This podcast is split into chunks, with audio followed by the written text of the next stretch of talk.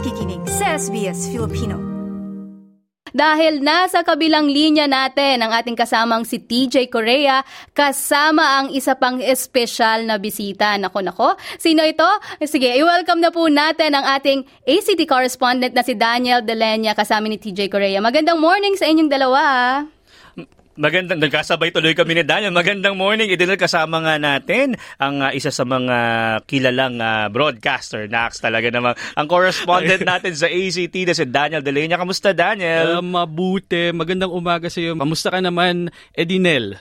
Mabuti, mabuti. Nako sa mga kababayan natin na nakikinig ngayong Monday, inyong napakinggan yung awiting cool ka lang. At sana kayo din dyan, cool na cool din. Na-dehydrate ba kayo? Sino yung mga natunaw nitong uh, weekend dyan dahil sobrang uh, init ng panahon? Pero ikaw, TJ, kumusta naman ang iyong naging weekend? Nako, eh, tayo yung nagpahinga lamang sa bahay. Ano? Dahil man tinatawag na adulting. Eh, yung ang uh, pag-weekend gusto na lang sa bahay. Pero yung mga kababayan natin, ang daming mga activities pa din na nagaganap sa iba't ibang bahagi ng uh, Australia. No? Kamakailan, nagkaroon din pala yung mga kakakababayan din sa, sa Broome, sa Western Australia. Nagkaroon din ng Christmas um, get-together. Ikaw ba, Daniel, nakapunta ka na sa Broome, sa WA? Hindi. Hindi pa ako nakapunta sa Broome. Medyo malayo yan sa Perth eh. Nakapunta Oo. tayo sa Perth pero hindi doon sa Broome. Very um, regional area na yan. Yung tinatawag na woof-woof dito Oo. sa Australia. At nakita ko rin na uh, Edinel and TJ na meron din na Christmas event na ginawa sa Tasmania. Mm-hmm. So I think pangalawa na yon na Christmas event. So dumadami na talaga yung Filipinos doon sa Tasmania. Kaya naman nakakatuwa dahil maraming maraming mga ganitong activities ang nagpapasaya sa ating mga kababayan. And nilulook forward natin dahil medyo mahal mahaba-haba pa, no, ilang weeks pa naman bago magpasko. Pero mar- nagsimula na ang kasiyahan. Simula pa lang ng BER, alam naman natin ang mga Pilipino nangunguna na pagdating sa mga ganitong activities. Oo, nakakatuwa din dito sa Australia ang uh, pag pagdiriwang ng Pasko, Daniel Edinel, mga kababayan, eh mainit na no? kumpara sa ibang mga ano natin, ibang mga alasik sa Pilipinas, 'di ba? Sinasabi nga na medyo malamig na pag bandang December, January, pero dito talaga summer naman ang simula, no, Edinel? Totoo ka diyan at ang mga tao kung sa atin sa Pilipinas pagdating ng uh, December, medyo balot na balot. Dito mga nakatupis at mga uh, nakapang swimming ang mga tao dahil sa beach madalas nagki-Christmas ang mga ano, mga kababayan natin at iba pang mga nandito sa Australia. Tanungin pala natin Edinel yung mga kababayan sa ACT. Daniel kasi 'di ba yung inland itong Canberra at yung buong mm. ACT. Pag ganyan na gusto magpunta sa beach ng putungo ng mga kababayan natin. Yung mga kababayan natin pumupunta yan sa South Coast, no? Yung Merimbula, Kayama, mm. two-hour drive lang yan from from Canberra. So doon sila nagpapalamig o nagtatampisaw sa dagat. At balita ko yung Merimbula, Edinel, um, at mga kababayan, eh mara, maganda, maganda sa fishing. At napakadami mga kababayan din dyan ng uh, tuwang-tuwa, lalo na yung Tatra na area, Oo, malapit sa Merimbula. Tama, yung Merimbula ay kilala yan sa fishing, at the same time kilala din yan sa mga masarap na oysters. Mm, wow, parang nakakatakam naman. Oo, parang nagutom ako bigla doon. Pero bukod dito sa mga uh, mga magagandang lugar, ano ba yung mga favorite na summer destinations ninyo? Kasi dito sa Australia, pag ganitong panahon, syempre bakasyon din at uh, maraming mga naka uh, holiday at ma- mainit nga. Ano ba yung mga madalas nyong puntahan? Ikaw, Daniel, Daniel? Yung sa akin eh, katulad na nabanggit ko, South Coast, kasi yun ang pinakamalapit na sa Canberra. No? So pupunta tayo sa Batemans Bay, o kaya sa Kayama. Um, Doon medyo malamig uh, kumpara sa Canberra kasi katulad nga sinabi ni TJ, no, inland within New South Wales itong uh, Capitolio. Kaya um, pinakamalapit at marami sa mga tiga Canberra during shutdown period, no? Kasi uh, government employees sa mga tao doon. Eh, during shutdown period, which is usually one to two weeks, eh pupunta sila doon sa South Coast. How about you, TJ? Saan ka naman nakakarating pag ganitong summer season na? Oo, actually hanggang dito lang din tayo sa Victoria, no? Bagaman na yung beach talaga dito kasi eh, ano, pag pag um, suong mo malamig pa din yung tubig kahit mm. summer eh, no?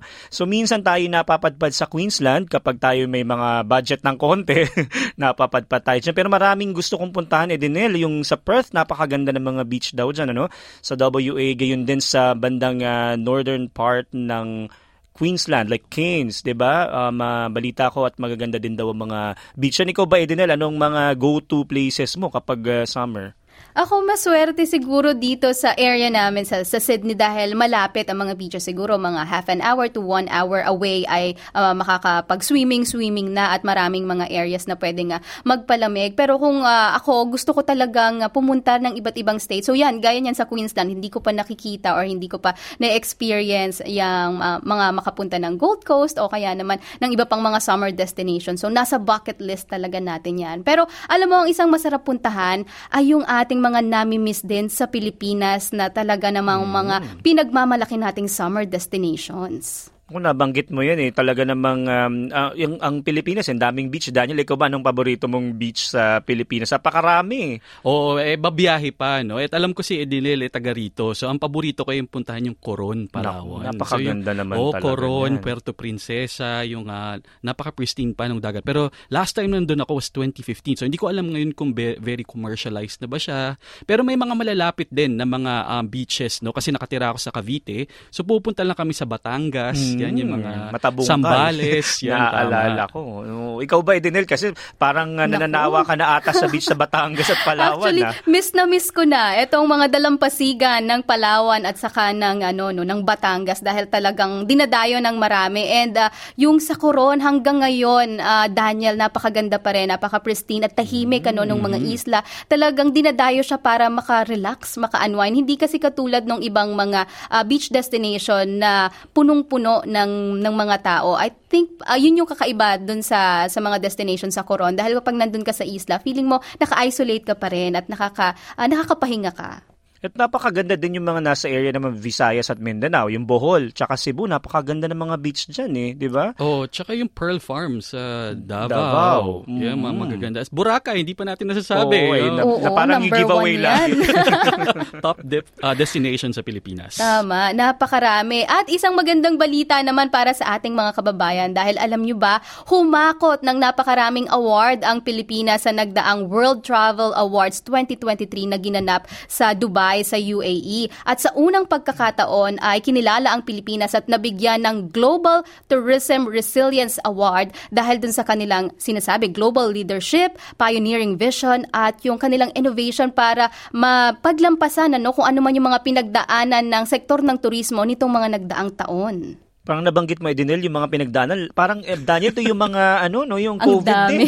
Oo, Diba? COVID. Pero magandang balita yan, Edinel, no? lalo pat uh, doon sa Southeast Asian region. Eh. Marami tayong mga comp- competitors. No? Although, friends natin yan, katulad ng Thailand, Malaysia, Singapore. Pero magandang balita na un- bumabalik na na-recognize ulit yung magandang parte ng ating bansa.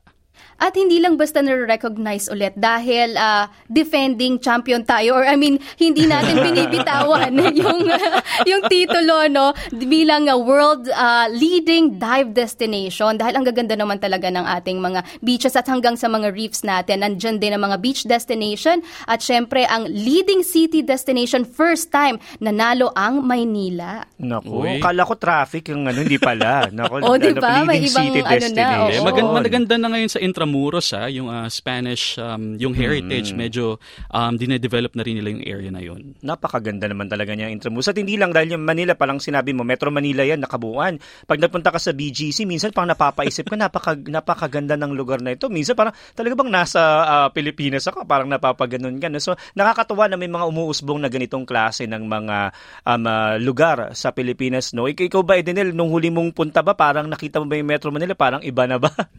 Ako naninibago na ako kasi parang yung mga streets dati na naiikutan or yung kabisado ko parang hindi na or iba na yung itsura niya. Nakikita natin yung pag-unlad, yung development at sinasabi nga dito, 'di ba, napapansin na ang ah, Maynila at iba't ibang mga lugar sa atin sa Pilipinas ng buong mundo.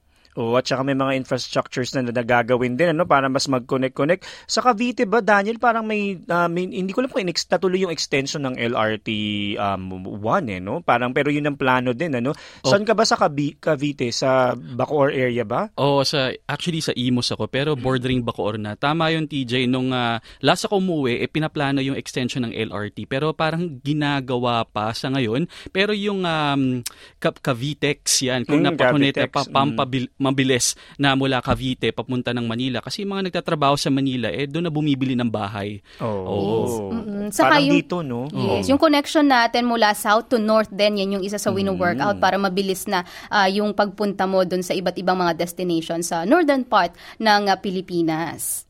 Oh, laking bagay ng mga ganyan lalo na pag gusto mong umuwi uli, nami-miss mo, 'di ba? Tapos um, ah, parang magbabakasyon ka, gusto mong bawa kung bawa yung Cavite, gusto mong pumunta ng Zambales, mas mabilis na yung mga connection ano. Pero yun nga lang ah, minsan talaga may mga challenges pa din um, ah, sa Pilipinas. Pero syempre tayo hopeful na magkaroon pa na mas maging maunlad pa at mas ma-recognize pa 'di ba ng iba-ibang um, ah, award giving bodies ng um, ah, international.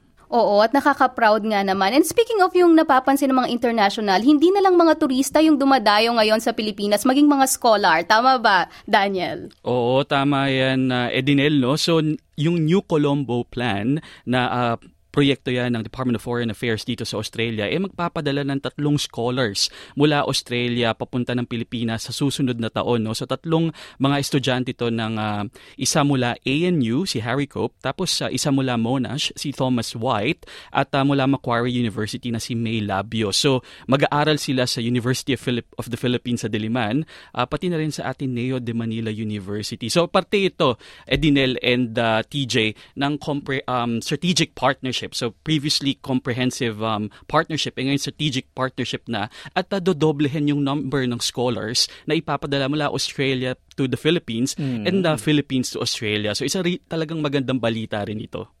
Wow, it's great. Oo, kasi isa yan sa mga, ah, di ba, nakaraan ng pagbisita ni Prime Minister Albanese sa Maynila ay ah, talagang pinaigting nila ano ang ah, ah, koneksyon ng Pilipinas at ng ah, Australia at itong mga, itong sektor ng edukasyon ang isa sa kanilang tinututukan. O, ang laking bagay ng um, uh, people-to-people connection o links na binabanggit lagi ni Ambassador um, Helen de la Vega. No? At nakakatuwa na nakikita natin yung mga ganitong klase ng proyekto. Kabilang yung inilunsad din ng um, Australian National University, yung um, Philippine Philippines Institute. Institute. Diba? Oo. Napakagandang proyekto niya na meron tayong institute mismo sa isang malaking universidad dito sa Australia. Oo, talagang kinikilala ng ah, Filipino community dito sa Australia dahil panglima na tayo eh, sa may pinakamalaking migrant community dito. So, importante na na-recognize na ng Australian government ang ah, mga Filipinos sa Australia. Ayan. At sa mga kababayan natin ako na nais magbigay ng inyong mga opinion or kung kayo ay nasasabik dito sa mga magagandang balitang ito, ibahagi nyo sa amin ang inyong mga ah, mga saloobin sa aming ah, Facebook page sa SBS Filipino. At bisitahin din ang aming website sa sbs.com.au forward slash Filipino. At balik-balikan ang aming mga napaka magagandang talakayan at ah, aming mga interviews ano nahatid para sa inyo para malaman ninyo yung mga kaganapan. Dahil maya-maya ano ibabahagi din namin etong mga magiging pagbabago ng ating immigration system dito sa Australia. Ito sa mga isa sa mga maiinit na balita mo ngayon ah, TJ, di ba?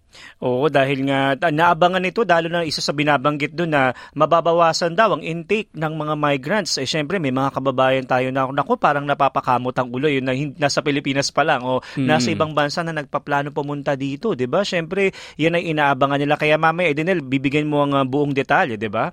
Oo, ihahatid natin yan. Pero bago ko ibigay ang detalye nito, ano ba yung mga dapat naman nating abangan para sa mga susunod na programa kasama ka, TJ, at syempre ikaw, Daniel? Ah, sa bahagi ko muna Daniel at ano abangan ah, magbibigay tayo ng programa sa Webes at ah, magkarinigan po tayo diyan at lalo na sa trabaho visa at iba pa bibigyan natin yung mga update kaugnay diyan sa migration system review ng federal government. Daniel ikaw naman. Oo, sa akin naman eh ah, magre-report ako sa Wednesday doon sa regular fortnightly ACT update na ginagawa natin dito sa SBS Filipino. So mag ibabalita natin ano ba yung mga latest sa ACT, ano yung mga kaganapan sa mga Pilipino doon. At the same time, eh, ano bang ginagawa ng Philippine Embassy. So bibigay natin yung update niyan sa darating na um, Wednesday. Kaabang-abang ang mga talakayan sa mga susunod na araw kaya't laging tumutok dito sa SBS Filipino alas 10 hanggang alas 11 ng umaga araw-araw po yan at lagi ring bisitahin ang aming website at Facebook page. Maraming maraming salamat TJ at Daniel! Walang anuman, Edinel. Ito si Daniel Delenya, naghahatid ng balita mula sa Melbourne para sa SBS Filipino. Maraming salamat Edenel, maraming salamat mga kababayan. Ako naman TJ Korea. Nice yung bang makinig na iba pang kwento na tulad ito? Makinig sa Apple Podcast, Google Podcast, Spotify o sa iba pang podcast apps.